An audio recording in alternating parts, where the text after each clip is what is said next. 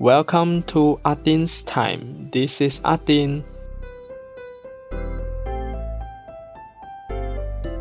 这星期继续大扫除，结果不知道是我还在水逆还是怎样，一直受伤或不如所愿。自己的脚呢就去踢到门，结果就直接夹到手指流血。玉珍，我来了。好啦，开玩笑啦。然后今天特地出门，本来是要去 redeem voucher，因为 voucher 上写到二月二十八号，可是 app 一直提醒我，就是一月三十一号是最后一天，所以就出门去兑换。结果店员说不知道要怎样弄，发行公司和合作伙伴就看起来就是还没有谈好，所以我的这个 voucher，嗯，不知道会不会废掉。然后要 redeem 免费的 ice cream，结果排队到我的时候才发现这间店不能 redeem，真的是我自己的疏忽啊，我没有查清楚，所以呢，这趟出门就是一无所获。唉，总之就是今天的心情不好啊。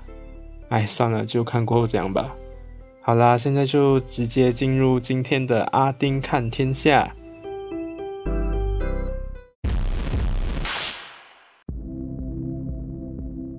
今天的阿丁看天下，我就聚焦在大马，因为要说的东西太多了，所以再说其他地方下去的话，等下我就来不及剪了。那首先就是先来看大马 COVID-19，也就是武汉肺炎的情况。过去这星期，大马又在刷新纪录，一月二十三号的时候。录得四千两百七十五宗新病例和四千三百一十三人痊愈，双双都刷新之前的记录。隔天一月二十四号，我国单日新增三千三百四十六宗病例，四千四百二十七人痊愈，痊愈人数再创新高。值得一提的是，虽然过去这周每天都新增三千多、四千多宗。但大部分的时候，痊愈人数是多过确诊人数的。一月二十八号的时候，确诊人数回到四千宗以上，有四千零九十四人确诊，三千二百八十一人痊愈。截至一月二十九号中午十二点，我国新增五千七百二十五宗新病例，创下新高，三千四百二十三人痊愈，十六人死亡。所以累计病例从上星期的十五万一千零六十六宗，来到二十万三千九百三十三宗，正式突破二十万大关。痊愈人数从十一万五千两百二十七人，来到十五万七千七百二十二人。死亡人数从五百八十六人来到七百三十三人。活跃病例从三万五千两百五十三宗。来到四万五千四百七十八宗。大马歌手网红朱浩仁为了叶佩而创作了一首歌叫《白娃娃》，结果歌词和 MV 都引起争议，当然 MV 也就下架了，然后也道歉了。所以我就来说一下我的感想吧。我就先说歌词方面，很多人就是从这歌词里的 “J.I. 白”。它是有几多的几，然后也有极致的极，然后就引起很多人的反弹。很多人就拿黄明志啊、低清来做比较，就帮他说话。言论大致上都是说他们走那种低俗路线，怎么又不见得其他人来骂？你以为他们没有吗？当然有，但是就是路线问题啊。他们本来就是一直在走这种路线的，可是这次的当事人并不是啊，他可是被称为好人诶，很多小孩子都是他的粉丝，就算不是的也都知道他是谁。嗯，我的外甥就有看他的影片了，所以那些小孩子如果真的是不懂的，就随便对着一个人那边唱这首歌的话啊，不就惨了？有人就说，这种时候，身为家长的你们就应该要好好教育孩子啊。问题是，这种毫无防备的杀来，嗯，你是要怎么教啊？MV 方面呢，其实剧情就是关于一个整天走路去上学而被晒黑的女生，然后就一直被欺负，然后身为男主的他就很心疼，所以就一直偷偷塞叶配的产品给女主。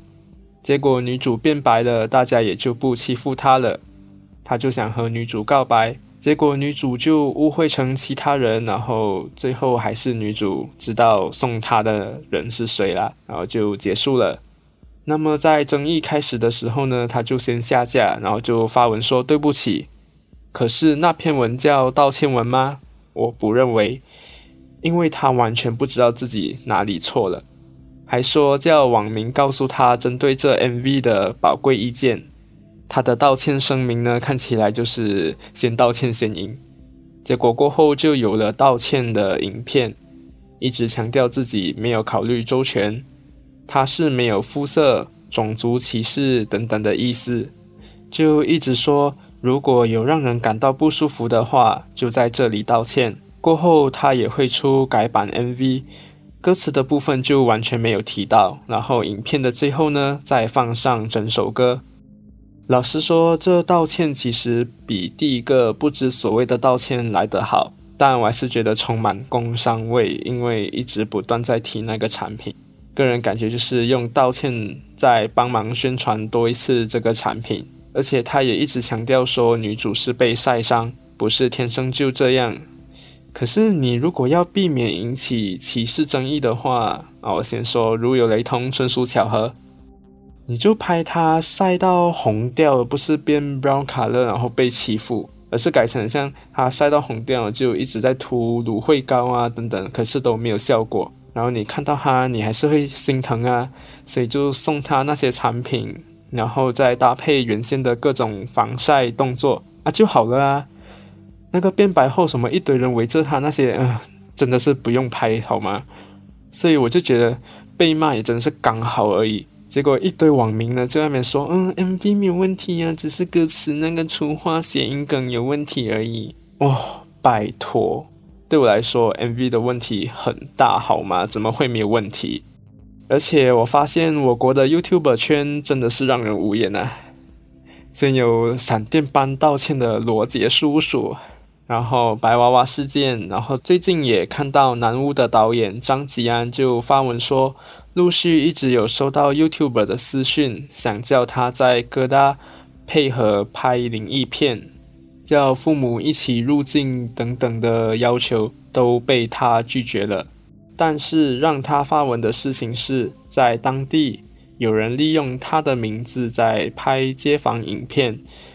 发文的图片呢是一段对话，对方的口气真的不是盖的，就说自己是著名的 YouTuber，要去当地传说地点拍片，问他有谁可以介绍他，带他在当地走走。然后原文是写到说，可以说是你推荐的比较方便。OK，我有点傻眼了，可是后面更夸张，他就直接说。嗯，你可以先给我看电影，我再剪一些片段进我的 video。嗯，放心，我会 credit 你们的，因为我的流量不错的，有业配，嗯，能带红电影。哦，我的老天鹅啊，怎么会有一个这样的问法和态度？不是我要说，你这个真的是在问人家吗？是在摆什么架子啊？我的天啊！而且大马，你看到会红的 YouTuber。大多数整天都是在拍 prank 来 prank 去，不然就是先贵再说。嗯，comedian 做到这样也是蛮悲哀的啦。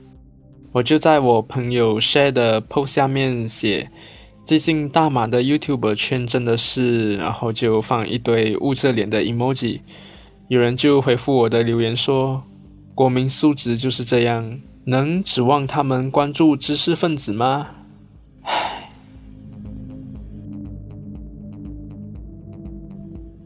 今天来分享一件事，就是我家前面有一个小树林，之前就被铲平了，然后偶尔就有人会来丢东西，但都是泥土那些比较多，所以量也不多，也不频繁，就大家都睁一只眼闭一只眼。结果到了上个星期五的时候，突然发现有一辆 lorry，就是货车。